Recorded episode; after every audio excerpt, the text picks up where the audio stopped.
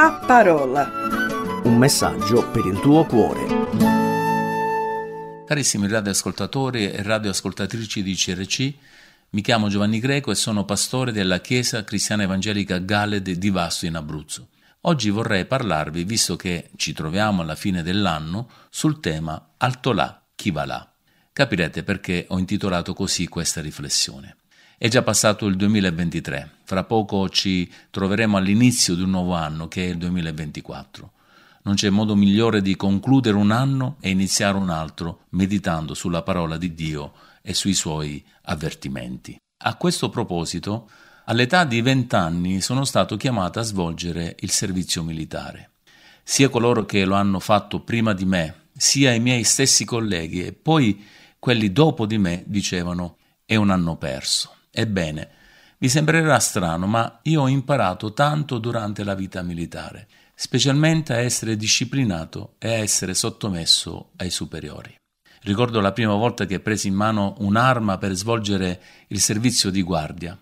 Il nostro caporale ci aveva insegnato durante la guardia: se si avvicina un estraneo dite «alto là, chi va là». Tutto questo per evitare che qualcuno si impadronisse della nostra arma e di tutto ciò che era sotto sorveglianza. Nel Vangelo di Marco, al capitolo 13, versetti 1-8, parafrasando, leggiamo: Gesù esce dal Tempio per l'ultima volta. La gloria del Signore si è spenta, così come è descritta in Ezechiele 11. Uno dei discepoli attira l'attenzione sul magnifico splendore del Tempio, una delle grandi meraviglie architettoniche del mondo. Costruito con grandi pietre bianche e riccamente decorato d'oro, il suo splendore era accecante quando era investito dalla luce del sole. Il popolo ebraico lo riteneva il santuario stesso di Dio e quindi praticamente indistruttibile fino alla fine dei tempi. Pertanto la risposta di Gesù non avrebbe potuto essere più scioccante. Versetto 2. Vedi questi grandi edifici? Non sarà lasciata pietra su pietra che non sia diroccata. Il versetto 3 ora li colloca sul Monte degli Ulivi, di fronte al Tempio.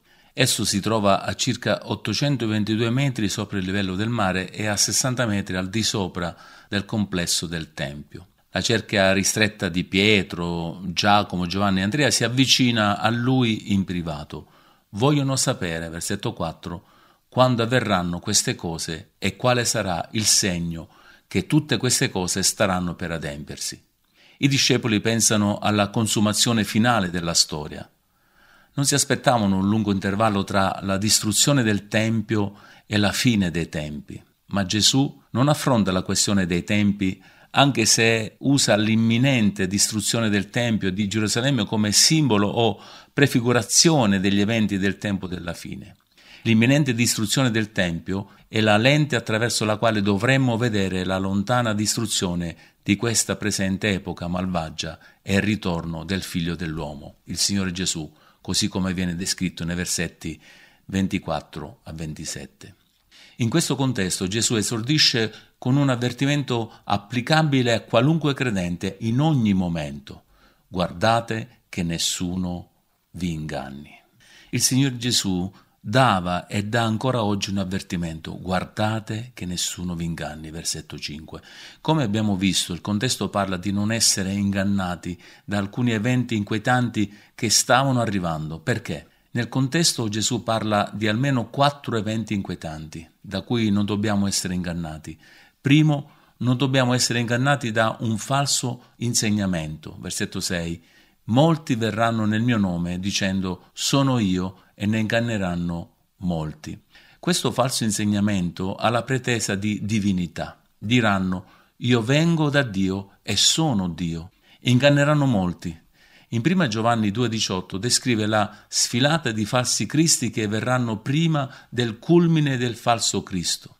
Ragazzi, dice Giovanni, è l'ultima ora. Come avete udito, l'anticristo deve venire e di fatto già ora sono sorti molti anticristi. Da ciò conosciamo che è l'ultima ora. Secondo, non dobbiamo essere ingannati da venti di guerra. Versetti 7 e 8.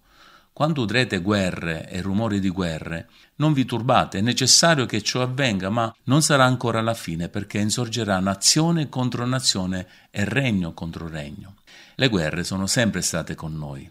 Will Durant, filosofo, saggista e storico statunitense, ha scritto: «La guerra è una delle costanti della storia e non sono diminuite con la civiltà e la democrazia. Negli ultimi 3.421 anni di storia, solo 268 non hanno visto alcuna guerra».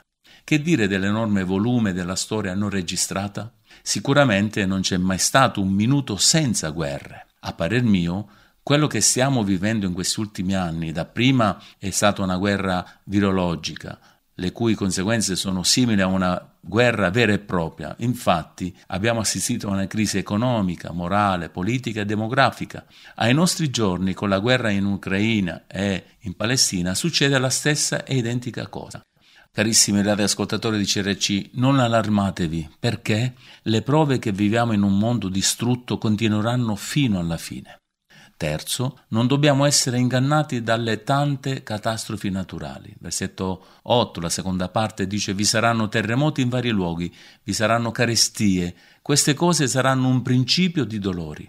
Le catastrofi naturali continueranno come sempre. Quando ci si trova dentro le catastrofi, come sta succedendo da un po' di tempo nel mondo e in Italia con le alluvioni, frane, terremoti, eccetera, è diventato così naturale pensare che la fine sia arrivata, specialmente quando sperimentiamo personalmente una di queste cose. Dopo aver avvertito i suoi discepoli di cosa potrebbe accadere nel mondo, quarto, li avverte pure di non essere ingannati dalla persecuzione. Versetti 9 a 11. «Badate a voi stessi, vi consegneranno ai tribunali, sarete battuti nelle sinagoghe, sarete fatti comparire davanti a governatori e re per causa mia, affinché ciò serva loro di testimonianza. E prima bisogna che il Vangelo sia predicato fra tutte le genti. Quando vi condurranno per mettervi nelle loro mani, non preoccupatevi in anticipo di ciò che direte, ma dite quello che vi sarà dato in quell'ora, perché non siete voi che parlate, ma lo Spirito Santo». Questi tipi di eventi preparano il terreno per quello finale. Ciò che sperimentiamo ora, quasi ogni giorno, si intensificherà man mano che la storia volge al termine, secondo il libro dell'Apocalisse nei capitoli 6 a 18. La storia umana è diretta verso la nascita di una nuova era e regno messianico. Di questo possiamo essere certi. Ma prima che arrivino possiamo aspettarci tempi di difficoltà e tribolazione a livello mondiale. Come le doglie di una donna crescono in intensità prima della nascita benedetta del bambino, l'angoscia aumenterà prima della fine gloriosa.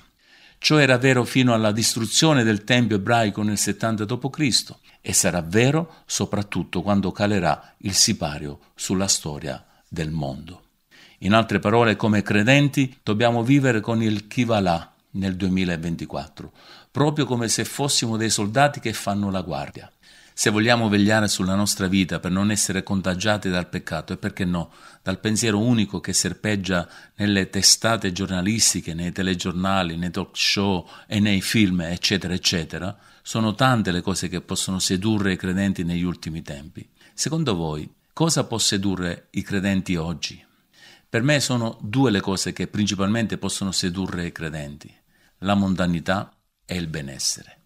Questi fattori disarmano completamente il credente, rendendolo inefficiente nella testimonianza e nella vita di chiesa. Vi sembrerà strano, ma ho la netta sensazione che il nemico usi proprio il mondo, l'attaccamento al benessere e negli ultimi tempi un virus invisibile per sconfiggere la chiesa. Allora, chiudiamo le braccia aperte verso la mondanità e la paura di morire.